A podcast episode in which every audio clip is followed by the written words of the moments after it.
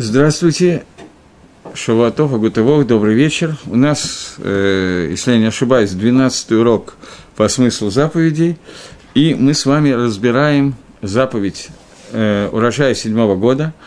В прошлый раз мы обсудили с вами три галахических шты из них две, которые приняты на Галоху в религиозном мире, одна, которая очень не принята, по поводу того, к чему относится Диней Швиз, Галахот Швиса, и остановились на том, что есть две основные шиты. Шита – точка зрения Бейт Йосефа или Шельханоруха, которая говорит, что если не еврей если земля Эрицисроль, какой-то кусок земли, принадлежит не еврею испокон веков, не то, что я специально продавал на этот год, а нет, она просто его, и он на ней выращивает, то в этом случае к этому урожаю не относятся законы урожая седьмого года. Это не означает, что еврей может работать на этой земле. Безусловно, работать на земле на этой нельзя, но то, что делает нееврей, оно разрешено к пище, и к ним не относятся ни законы Свихин, напоминаю, что Свихин – это урожай, который вырос сам собой или любым разрешенным способом, на который Рабон установили гзейру, запрещающий его кушать. Это первое. И второе, к ней не относится понятие, которым мы сегодня в основном будем заниматься именно уроки, понятие, которое называется «святость седьмого года» к душе Швиз. И есть точка зрения Мабита и Хазаныши, которая спорит с этим и говорит, что любая часть Эрицисроль, даже если она попала к Гою, была завоевана, получена по наследству, продана миллион лет назад, что бы ни произошло, но любая часть Эрицисроль остается в состоянии, в состоянии земли Израиля, и, соответственно, Гой, который вырастил урожай на этой, на этой земле, к нему относится понятие, которое называется «гдушит швиз», это урожай седьмого года, и его надо кушать в святости седьмого года. Но даже по этому мнению, законы э, Свихин, то есть Гзейра, запрет Рабонан кушать урожай, который вырос самостоятельно, без запрещенных видов работ, на однолетние растения, помидоры, огурцы и так далее, к ним не относятся. Это я вкратце повторил Маскону, заключительную часть того, о чем мы говорили в прошлый раз. Теперь маленькая добавка, которую я не сказал в прошлый раз. Я сказал, что существует мнение которое было когда-то сделано на один раз, и после этого многие его придерживаются. Мнение, которое заключается в том, что если мы номинально продаем землю э, Израиля не еврею, что делать нельзя, но если это сделано, то после этого к ней не относится урожай к душе Швиз, поскольку это уже не Эрец Исроиль. Такая точка зрения, она практически отодвинута всеми современными поским, практически все против нее по ряду причин, две причины, которые мы обсуждали. Основная из них то, что никто на самом деле не собирается продавать землю Израиля, это просто гарама, просто обман. И вторая причина, что делается это через шлихут, через посланничество, и авейра, сделанная через посланников, не годится. Кроме этого, есть еще один момент. Даже если это сделано каким-то образом более или менее нормально, и даже если это сделано без посланника и т.д. и т.п., то все равно существует еще одна проблема. Даже если эта земля становится не еврейской землей и перестает быть, не перестает, конечно, Легамри, но к ней не относится полностью законы к душе Швейц, но тем не менее, работать еврею на этой земле все равно нельзя. Потому что Эрицесроль, который принадлежит не еврею, все равно остается запрет на обрабатывание этой земли.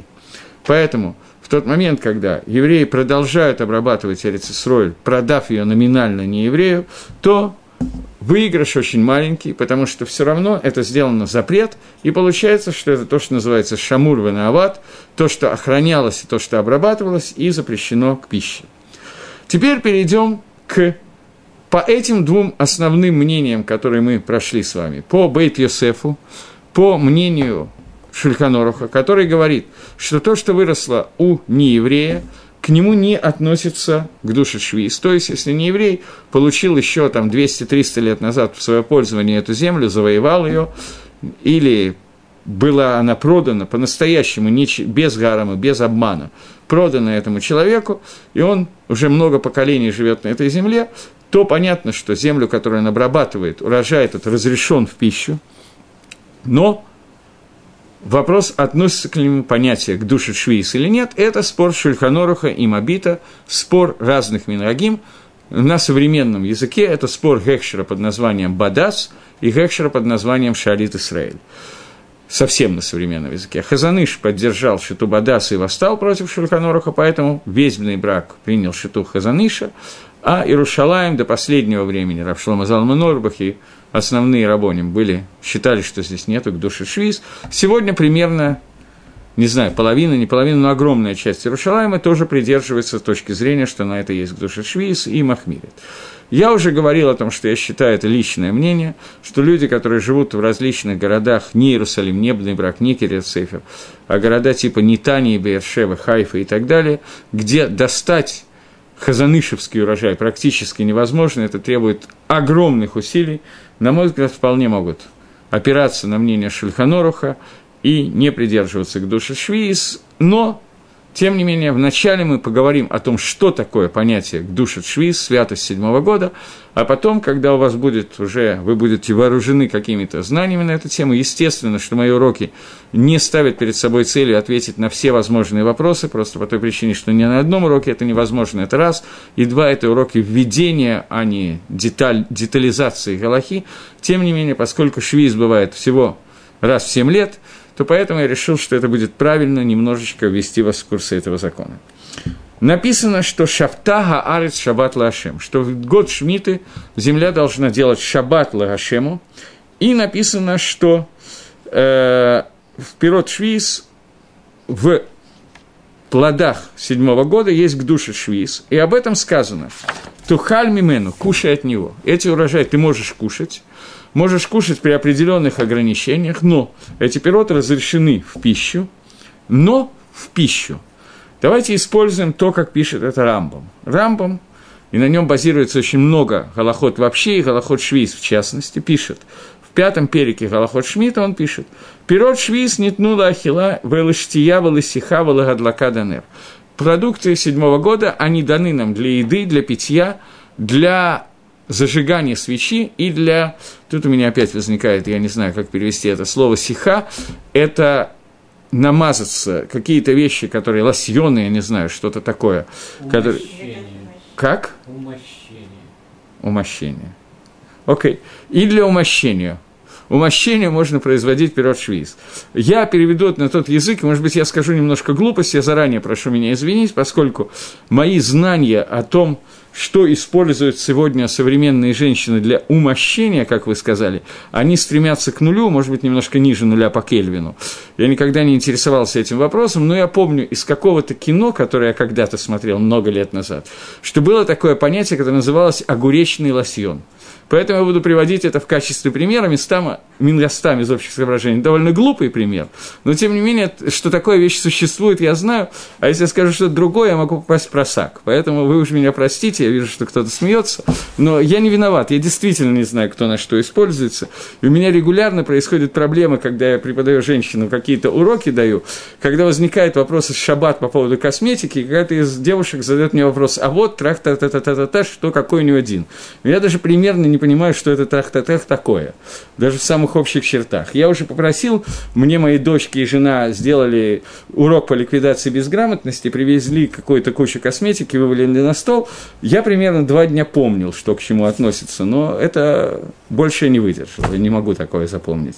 Так вот, возьмем этот огуречный лосьон, поскольку такой лосьон существует, и для чего-то используется, для умощений – вот для этого он используется, то, то для, для притирания, я не знаю, для, для укладывания на лицо, на руки, то поскольку это вещь, которая используется, и это делается, и это дерих, это обычно использованный пирот швиз, то поэтому из огурцов, которые к душе швиз, которые обладают святостью седьмого года, тоже можно делать такой лосьон.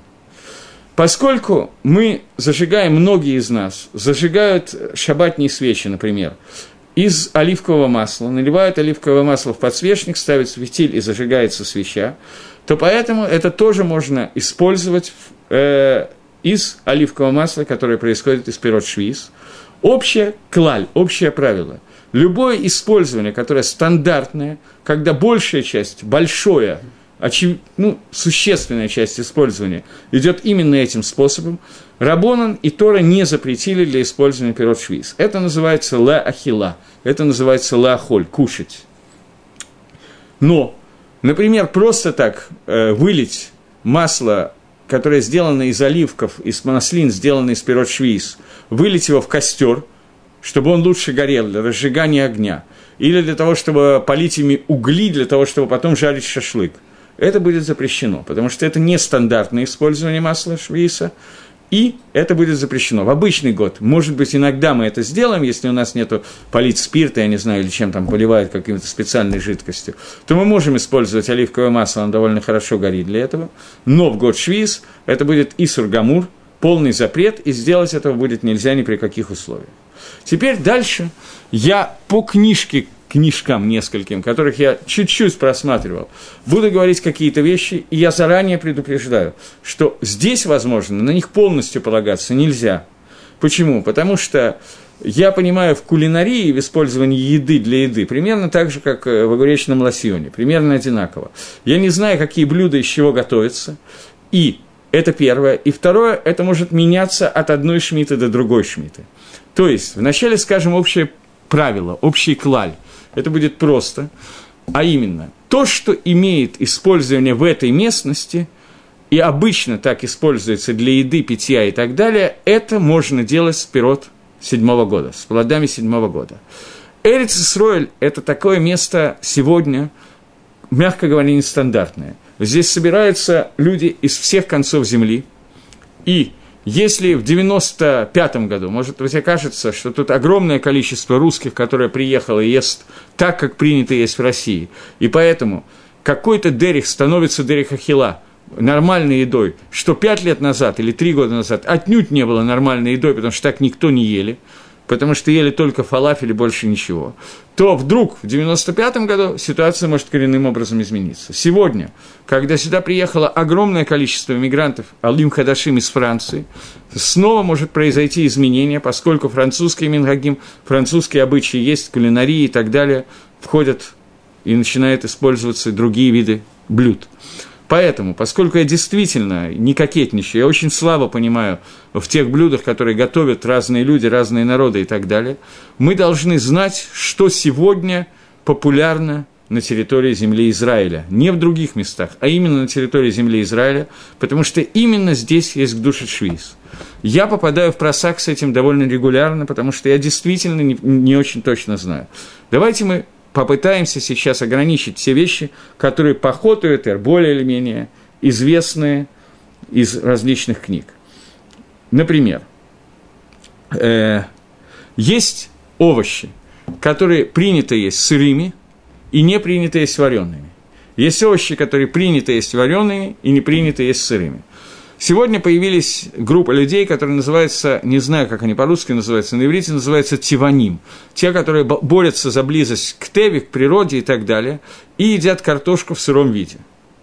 Считают, что это очень полезно для здоровья и так далее. Их все больше и больше становится в мире, но, тем не менее, очевидно, что это ненормальное поедание картошки – Сегодня 99, я думаю, 98, неважно сколько, процентов людей не ест картошку в сыром виде, поэтому картошку можно есть в вареном и в жареном виде, в швиз, в сыром виде есть нельзя.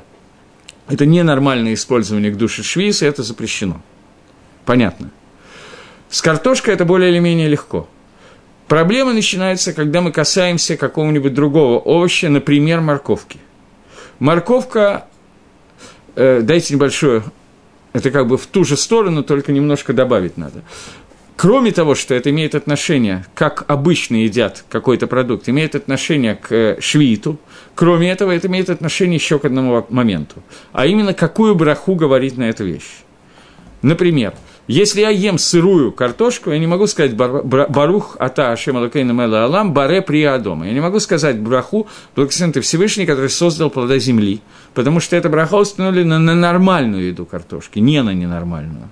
На вареную жареную картошку я должен сказать броху баре приадома, благословен ты тот, который создал плода земли, на сырую – нет. С одной стороны. С другой стороны – Вещь, которая принята есть в сыром виде, если я ем его в вареном виде, то тоже на нее не говорят броху баре при адама, надо сказать шаколь. Поскольку это ненормальное использование, поэтому браха теряет, опускается на один уровень. Где это может иметь значение? Существует такая вещь, как морковка. Я всегда думал, что морковку едят в сыром виде, в вареном виде ее кладут как специи. В книжке современной, очень популярной книги, на которой основано много сегодняшних законов, где он провел исследования, Галахи, который называется «Зод Габраха», он пишет, что в Израиле ров морковки ест в вареном виде, а не в сыром виде. Ад где и как настолько, что он хочет сказать, что на сырую морковку надо сказать броху шиаколь и нельзя сказать приадом. Мне это непонятно. Я не знаю, я не, не уверен, что я хоть раз говорил за последние много лет броху на морковку, потому что если я его ел, то ел в какой-то еде во время трапезы в шаббат. Но мне кажется непонятным, что мне кажется, что Адайн, сырая морковка, все еще очень популярна в качестве салатов и так далее.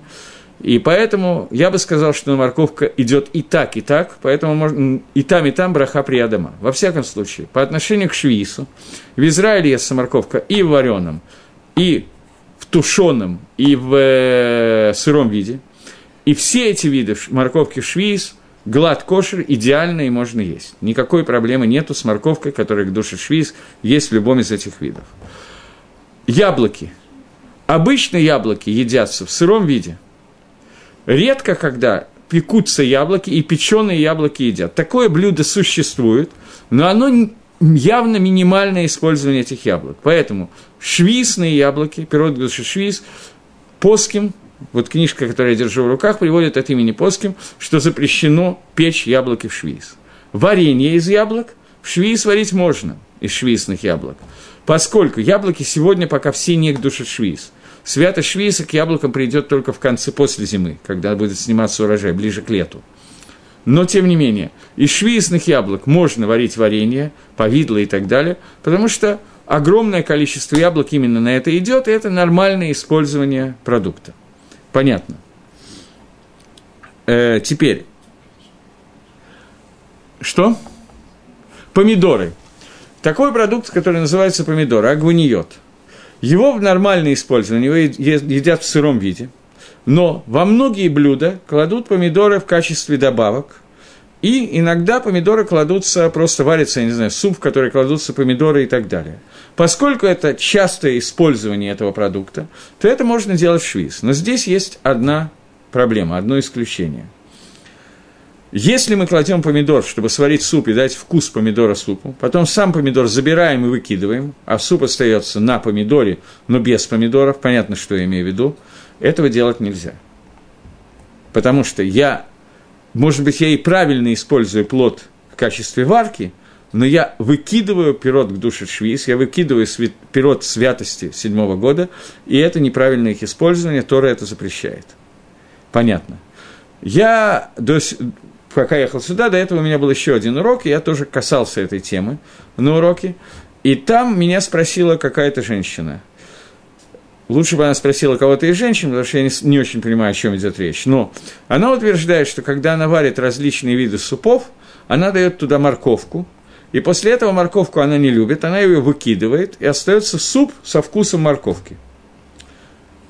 Это то же самое, что помидор, который выкидываю из супа, этого делать нельзя. Варить морковку нам рабоним разрешили. Но если я варю для того, чтобы выкинуть, и остался только вкус, то это ненормальное использование швейцных плодов, и это будет полный запрет от рабанан. Понятно, что я имею в виду. И я так понимаю, судя по той реакции, которую я увидел на прошлом уроке, я понимаю, что это часто происходит и с помидорами, и с морковкой.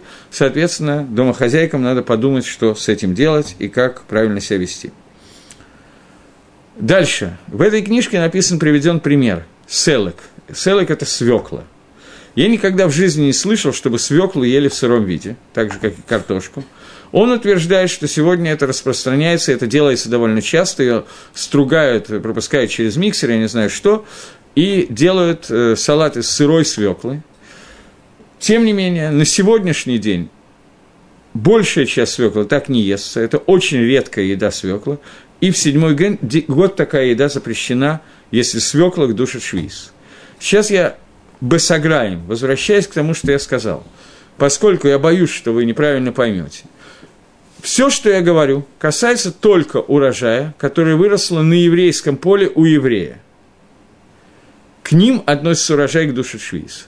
По мнению Бейт Йосефа, по мнению Хазаныша, к этому, к душе Швиз относится также к урожаю, которая выросла на, в Эрицесройль, на территории земли Израиля, на поле, принадлежащем нееврею, который обрабатывал нееврей.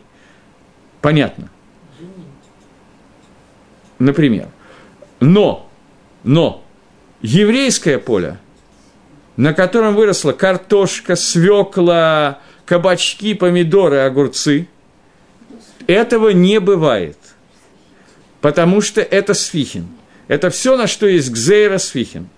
Поэтому по Шульханоруху все, что я сейчас сказал, это лома оси, этого не может случиться. Но, тем не менее, по, по, э, по мнению Хазаныша, это то, что я сейчас говорил, это Галоха Майса.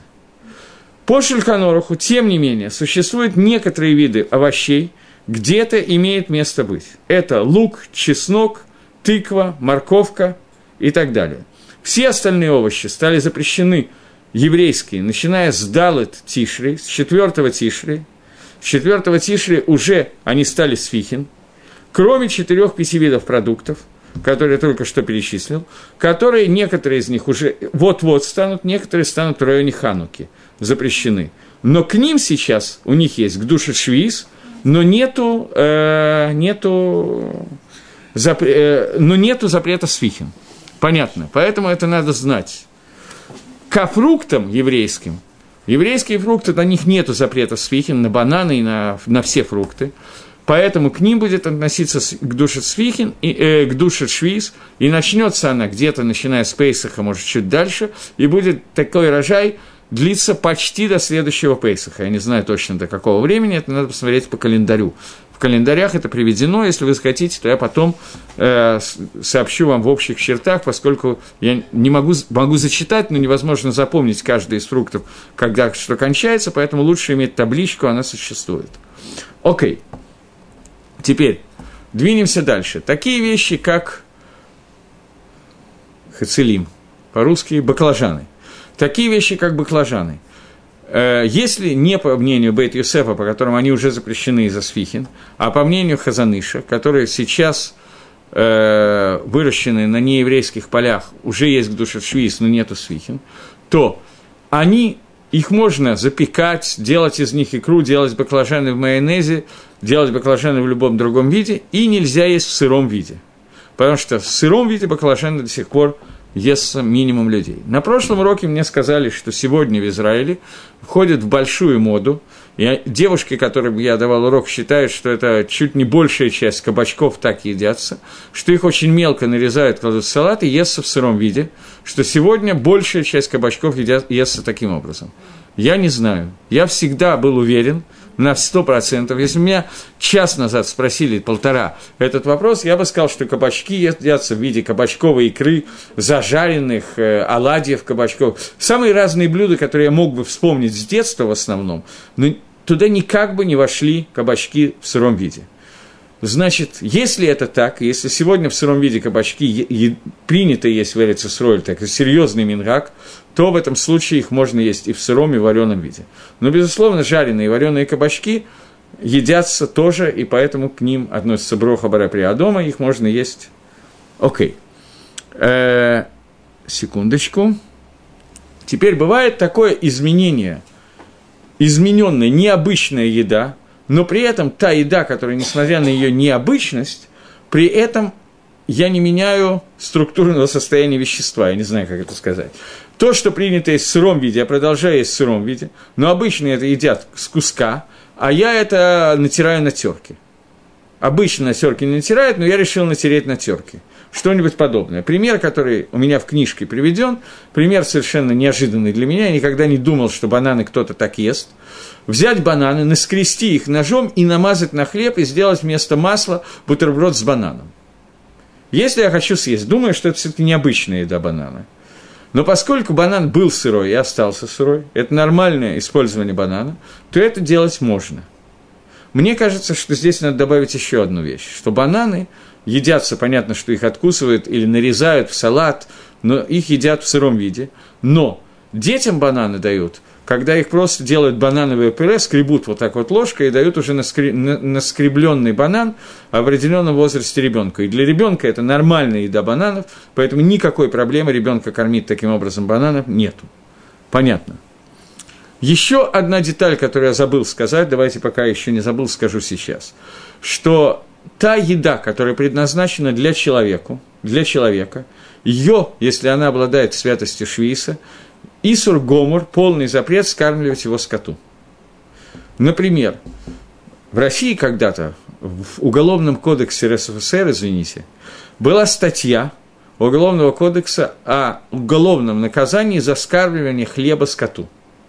Хлеб в России был на дотацию, он был дешевле, чем пшеница, и поэтому, когда человек скармливал скоту, то его могли посадить в тюрьму за это – Хлеб выбрасывался, но скоту его нельзя было давать. Все равно все давали, правда, но не имеет значения. Статья такая была еще со сталинских времен в Уголовном кодексе. Так вот, если здесь, в Израиле, вырастет пшеница, и эту пшеницу мы из нее сделаем хлеб к душе швиз, то этот хлеб нельзя будет давать скоту. Понятно. Большая часть израильской пшеницы, она привозная из-за границы, а та, которая не привозная, в основном идет на мацу, поэтому это не актуально. Но если это так, то это будет запрещено делать. Я понимаю, что большей части людей этот вопрос не самый для них актуальный, потому что я так предполагаю, что большая часть израильтян, которые слушают сейчас мой урок, у них нету домашней скотины в большом количестве, нету такого вот, э, я не знаю, большого коровника, где стоят 20-30 коров, которых надо кормить в седьмой год. Но, тем не менее, этот вопрос неожиданно может оказаться актуальным. Например, у меня дома три года или два года, я уже не помню, когда назад, был куплен попугай, который куплен в качестве подарка ребенка на Пейсах на Фикаман. И этот попугай кушает э, свои зерна. И моя жена ему регулярно, прочитав какой-то книге по уходу за попугаем, она ему дает арбузную корку, когда она есть, огурец и так далее. Огурцы к душе швиз, попугая давать и сургомур, запрет полный, стопроцентный запрет – и моя жена спросила, а как же попугай будет в течение года жить без огурцов? Я ответил, что как-то вот выживет. Пока он выживает, вполне спокойно, без огурцов, ну, ему подсовывает какую-то другую еду. В основном, на самом деле, мой попугай кушает так же, как я, яичницу. Когда я кушаю яичницу, он прилетает, требует яичницу, ему дает кусочек белка, и он очень доволен жизнью, вполне его удовлетворяет. А яйца к душе швейц пока не изобрели, поэтому все в порядке, мы его можем вытянуть. Но, тем не менее, люди, у которых есть дома собаки, Собаки обычно дают мясо, а мясо обычное – это не к душе швиз. Или кости, которые им дают после чонта, например, и так далее. В них нету к душе швиз. Здесь бывает проблема. Проблема такого рода. Рувен варит чонт на шаббат. И в этот чонт кладет морковку к душе швиз – Весь щелт превращается в душе швиз, лук к душе швиз и так далее.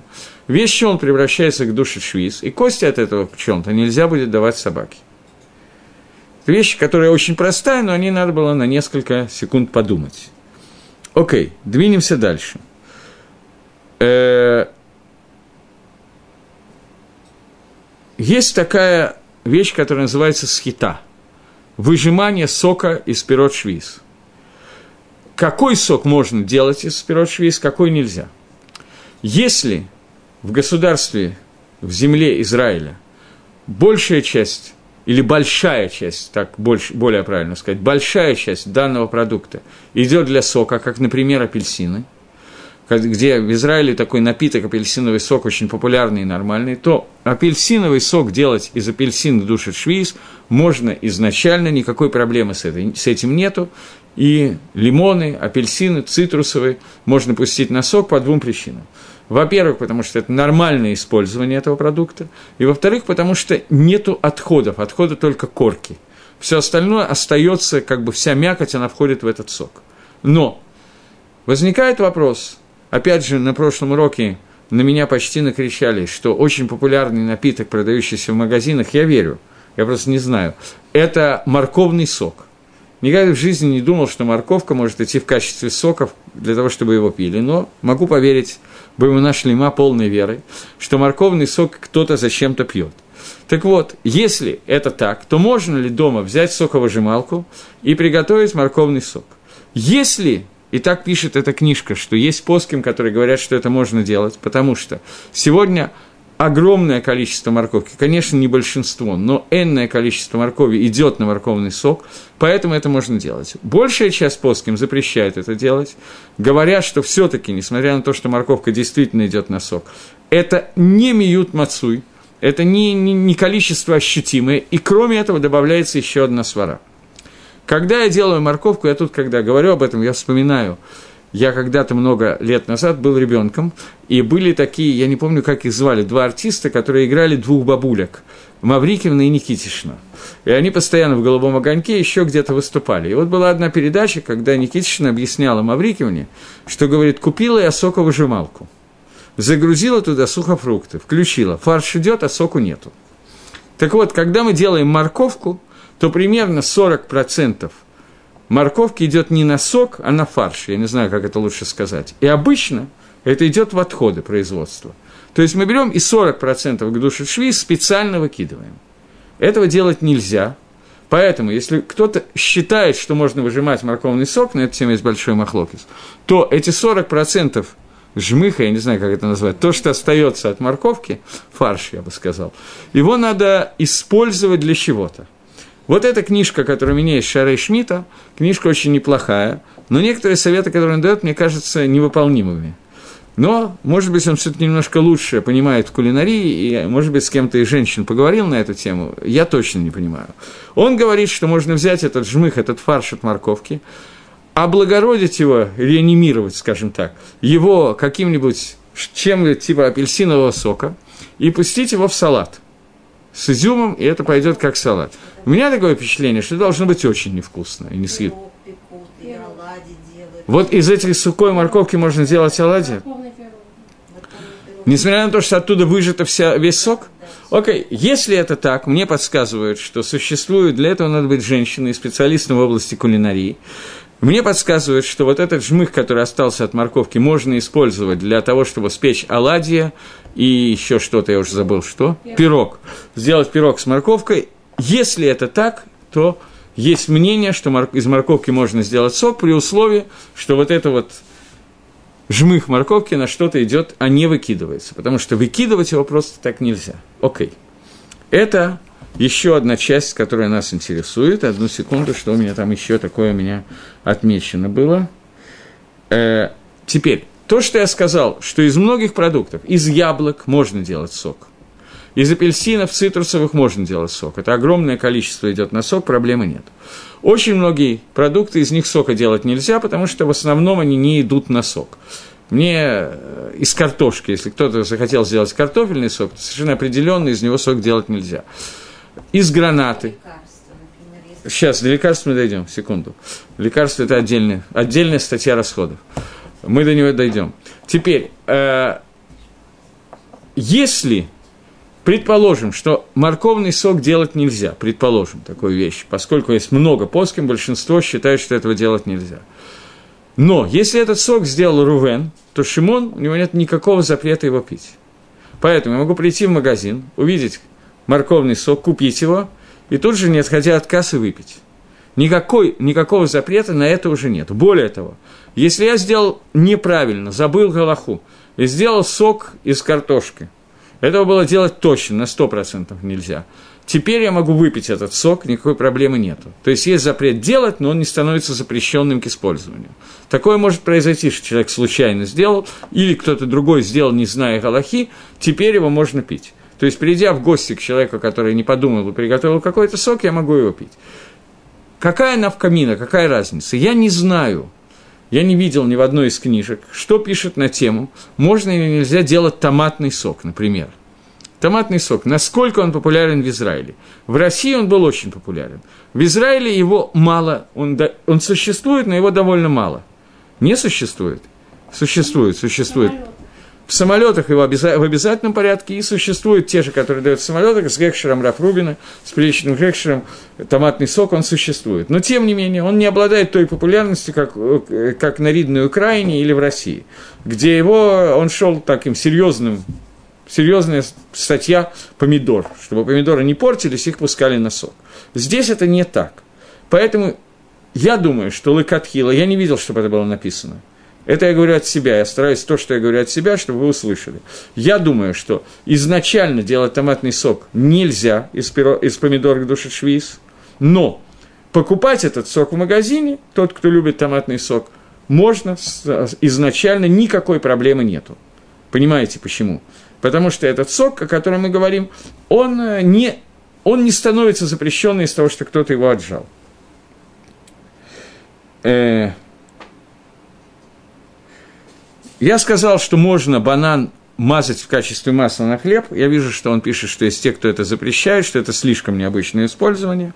Но можно ли смог на тех, кто это разрешает. Э, теперь, есть такая вещь, очень популярная в Израиле, и думаю, что в России, вот сегодня я услышал название на русском, значит, оно тоже вошло в России в использование. Фруктовый лед. На иврите «артик». Это берется какой-то сироп, апельсиновый, виноградный, неважно какой, разбавляется немножко водой, не как виноградный сок, а более такой концентрированный, и кладется в форме в морозильнике, замораживается. После этого дается ребенку в основном. Обычно взрослый человек не в состоянии этого есть, до определенного возраста дети в состоянии выживают, и они начинают это облизывать и кушать и так далее. Можно ли это делать из апельсин и лимонов и так далее, виноградок, души швиз? Да, можно, это нормальное использование. В Эрицисройль это идет как горячие пирожки, дети это едят летом постоянно, поэтому никакой проблемы в этом нету. Окей. А, заодно, поскольку я об этом заговорил, когда мы даем какую-то еду к душешвиз ребенку, то ребенку можно давать еду к душешвиз, несмотря на то, что мы прекрасно понимаем, что давая ребенку покушать, какой-то процент еды пойдет на пол, э, в окно и так далее – это совершенно очевидно. Тем не менее, мы не обязаны душе шви скормить ребенка с ложечки. Если он уже начал кушать сам, можно дать. Но после этого мама должна посмотреть, можно ли убрать то, что вокруг, в пределах радиуса от обстрела от ребенка находится то, что он поел, каким-то образом это смести куда-то в одно место, и что делать с остатками природы Гудушишвиз, то же, что с остальными остатками этих продуктов, мы поговорим еще через несколько минут. Э, теперь, мне задан был вопрос лекарства из души швиз. Приготовление лекарства из любых плодов швиита запрещено, поскольку они даны для еды, а лекарство – это не еда, это лечение. Поэтому из пирот души швиз нельзя сделать никакого лекарства. Исключение составляют те виды, которые я ем, это еда, а не лекарство. Просто они полезны для здоровья. Я не знаю, мне трудно сейчас придумать, например, человек, у которого пониженный гемоглобин, и он хочет кушать свеклу, пить э, свек, есть кушать свеклу к душе швиз. Поскольку он ест обычный винегрет и обычный свекле, свекольный салат, как я правильно говорю, свекольный салат, я почувствовал, что я что-то не то говорю, свекольный салат, то поэтому этот свекольный салат в душе швиз, он может взять с майонезом, с чесноком, я не знаю, что там еще дается, и вполне кушать для повышения гемоглобина, потому что это еда, это не лекарство. Но... О, свекольный сок. Поскольку свекла не идет на сок, это ненормальное использование, то, несмотря на то, что когда мой дедушка болел и умер от какого-то из видов рака легкого, то нам рекомендовали свекольный сок для повышения гемоглобина. Во-первых, он абсолютно не повышал, он повышает очень мало, сейчас есть хорошие лекарства для этого, обычные уколы. Но свекла делать сок для этого нельзя, поскольку это ненормальное использование. Кушать свеклу – это нормальное использование можно. Но если в магазине продается, или кто-то отжал свеклу к душешвиз, то это можно делать. Я еще раз напоминаю, что свекла к душешвиз может быть только для хазаныша. Для шульханоруха она не может быть. Поэтому те, кто идут, а таких большинство, по шульханоруху могут смело делать, отжимать свеклу и делать, что хотят с ней. Никакой проблемы.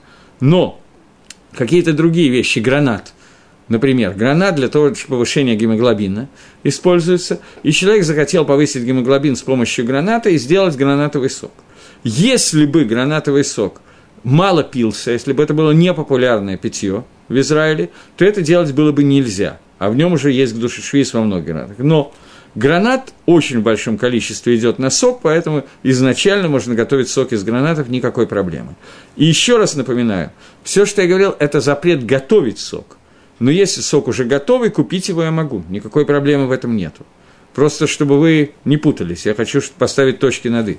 Основная моя задача, если будут вопросы, вы должны эти вопросы задать, каждый конкретный вопрос. Понятно, что сейчас тоже можно это сделать, но я не могу осветить все вопросы, мне просто они не могут прийти в голову, вопросы возникают. Но я хочу, чтобы вы видели линии, направления для того, чтобы быть в состоянии задать вопрос. Потому что это одна из основных целей подобных занятий, чтобы у человека возникли какие-то вопросы, он мог спросить, а не остался на уровне тинок, шейна, эде или шоль, тинок, ребенок, который не умеет спросить. А это происходит довольно часто по простой причине, потому что, чтобы спросить, нужны какие-то знания. Иначе вопрос на уровне ребенка, почему арбуз полосатый, почему наш папа усатый, и на эти вопросы невозможно отвечать. То есть нужно какое-то направление, понимание, что запрещено, что нет, уровень. После этого вопросы могут возникать в огромном количестве, и не факт, что вам так легко будет, нам будет так легко вам отвечать на эти вопросы. Есть еще одна вещь, которую я не стал бы говорить. Когда я впервые об этом услышал, она мне показалась просто насмешкой некоторой, но я оказался неправ. Э, меня спросили кто-то, кто там был на какой-то лекции в городе Тифрахе. Город Тифрах – это такое суперрелигиозное поселение – в Израиле, это не Иерусалим, это гораздо круче. И меня спросили, что на какой-то лекции в городе Тифре, естественно, спросила женщина. Мужчина такой вопрос в голову не может прийти.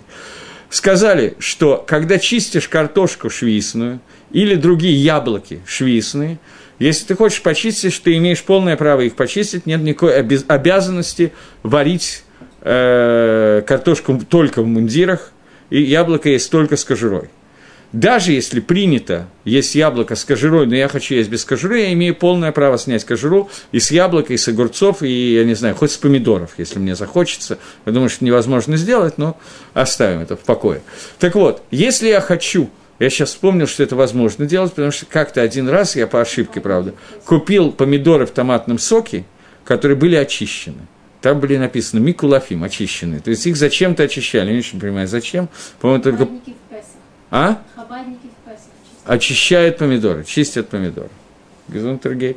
Почему нет? Вот, но если я хочу в Швиз почистить помидоры в пейсах, или хочу почистить огурцы, или картошку и так далее, то существует такой сафек, сомнение, которое изложено в книге Равкарелица, называющее «Худашени», которое состоит в том, что должен ли я постараться снять как можно тоньше кожуру – или я могу не стараться, как получится, так получится. В чем сомнение? Что если я снял с кожурой какое-то количество мяса от продукта, то получается, что какое-то количество продукта просто я выкидываю. Продукт душешвиз. Или я должен снимать как можно тоньше. Существует в Израиле такое понятие маклев, которое снимается клипа. Это картофелечистка, наверное, это называется. Такая вот штучка, которая снимается довольно тонко – я должен чистить обязательно ей, и не могу взять нож, чтобы почистить, потому что ножом я чищу более толстый слой. Худаше не сомневается, Равкарелец сомневается в этом. Хазаныш написал, что я не должен следить за тем, какой толщиной я снимаю, так, как обычно снимается, нету никакой проблемы. Поэтому, кто хочет, имеет полное право бояться сомнения Рав Карелица, но если есть такой ответ Хазаныша, то, безусловно, можно полагаться на этого Хазаныша с закрытыми словами, глазами, и дай нам Всевышний возможность находиться в тени, тени Ганетана, где, был, где будет Хазаныша, чтобы мы тогда вот там немножечко заглянули, поэтому этого нам достаточно закрытыми глазами. Окей, теперь одну секундочку.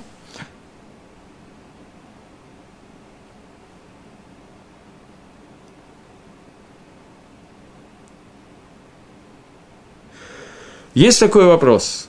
При чистке вот этого картофеля и так далее, э, можно ли эти очистки дать кушать корове, например?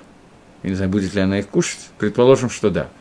Можно ли их дать? Поскольку оно не идет, сами очистки не идут на пищу человека, то поэтому это можно сделать. Дать корове, несмотря на то, что я кормлю скот продуктами к душе швиз. Никакой проблемы в этом нету.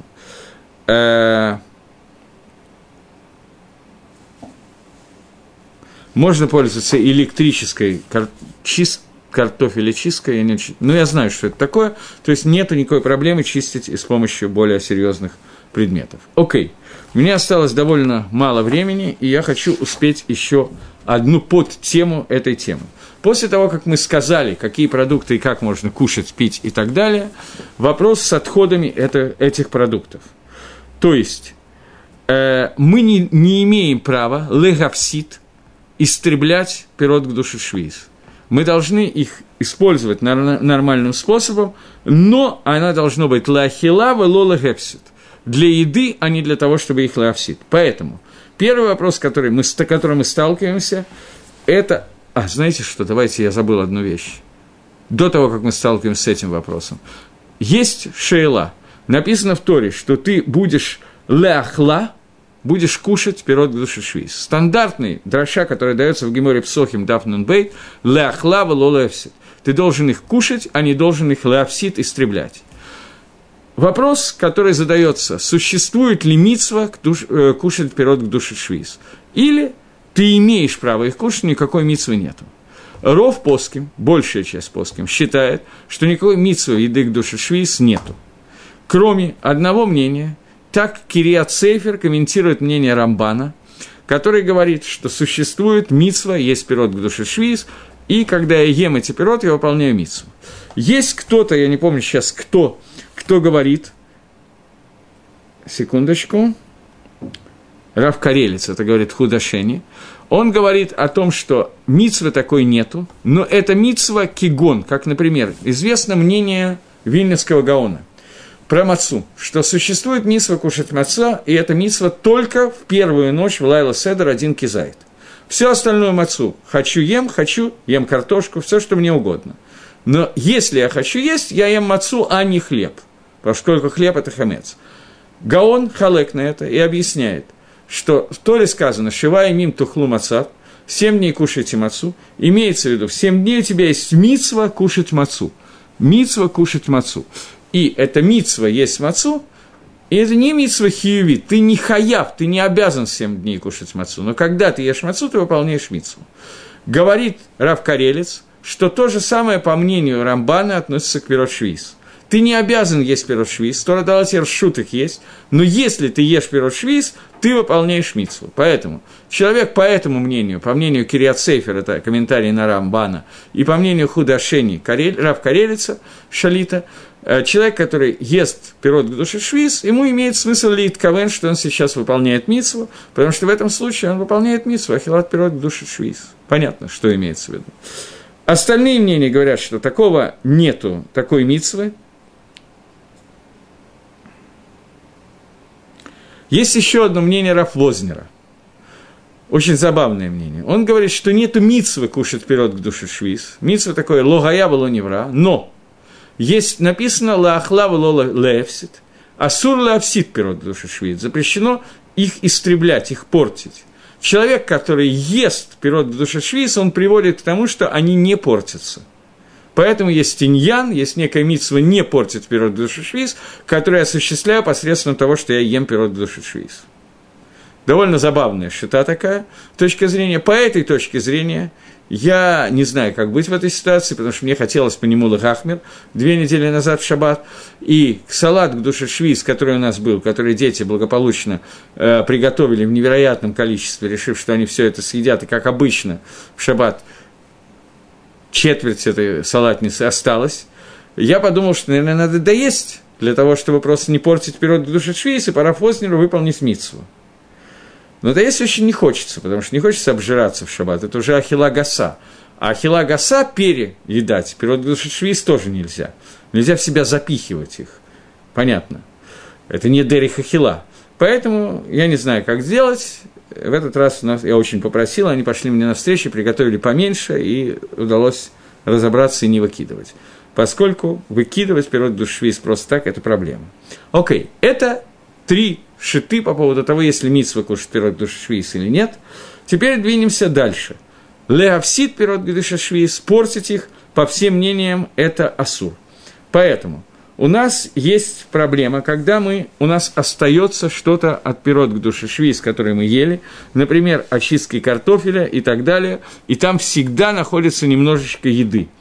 Что надо делать или в салате остается, в салатнице остается какое-то количество салата, или в тарелках э, люди не всегда доедают, остается что-то и так далее.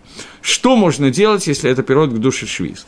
Те, кто идут, по мнению Хазаныши, для них этот вопрос будет ежедневно, потому что все пирот Нохри, в них есть эта проблема.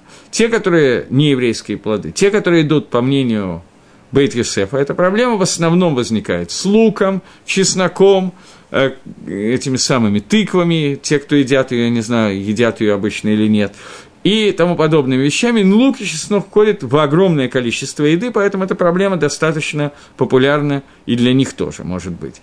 И, кроме того, со всеми почти фруктами через какое-то время, когда будет осер бейзин, эта тоже проблема может встретиться.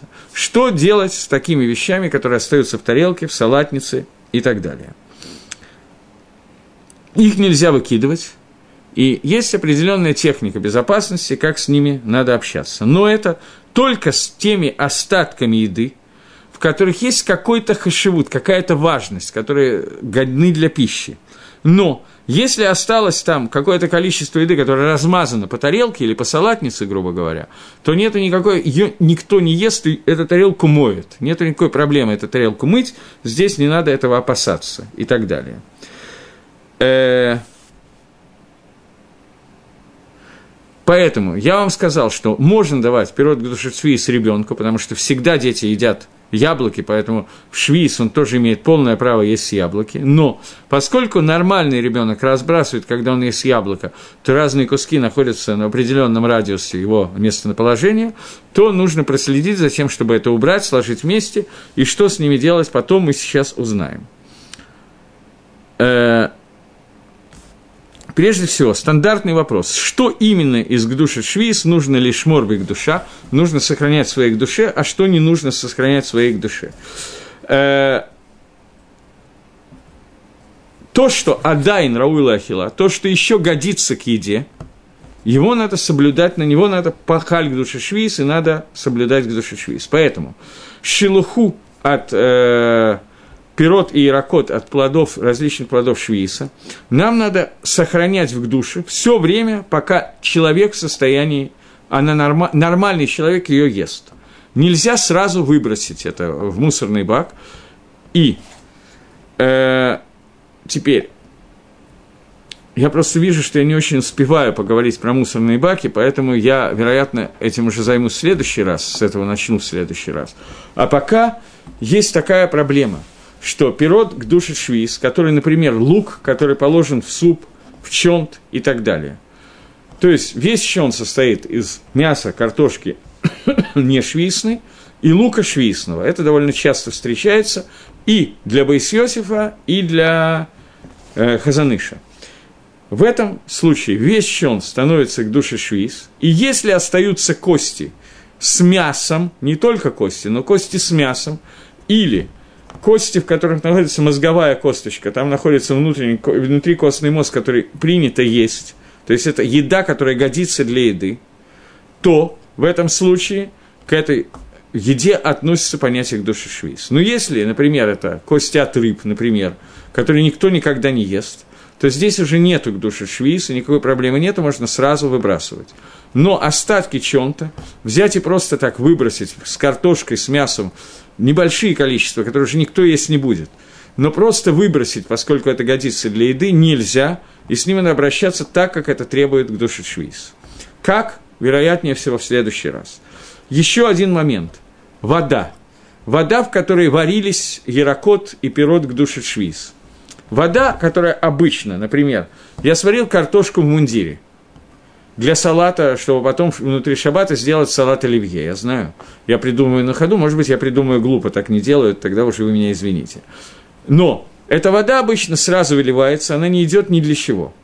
Поэтому ее можно вылить, к ней не относится к душе швиз, даже если картошка была швисная. Но если картошка отварена, уже очищенной, и в ней э, сварена картошка в воде для салата, чтобы завтра ее использовать для салата, или даже сегодня перед шабатом приготовить салат, поэтому я вначале почистил, а потом сварил, то поскольку очень часто отвар этой картошки идет на суп, ее кладут, добавляют туда чего-то и делают суп, то поэтому ее просто так вылить нельзя. в этой ситуации.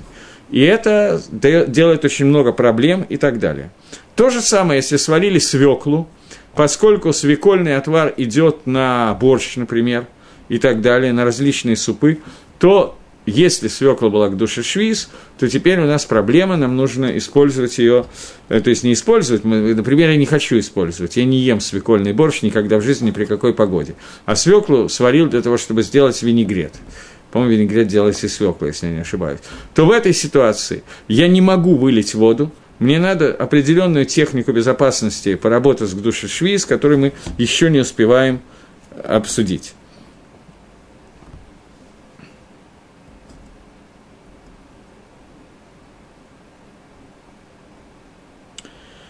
Бывает такая ситуация, которую я, в общем, уже сам вам сказал, только не хотел ее говорить, но так получилось, что люди знают, что много, для, часть людей это использует, а часть людей это не использует. То есть в каких-то домах это принято использовать, в каких-то домах не принято использовать.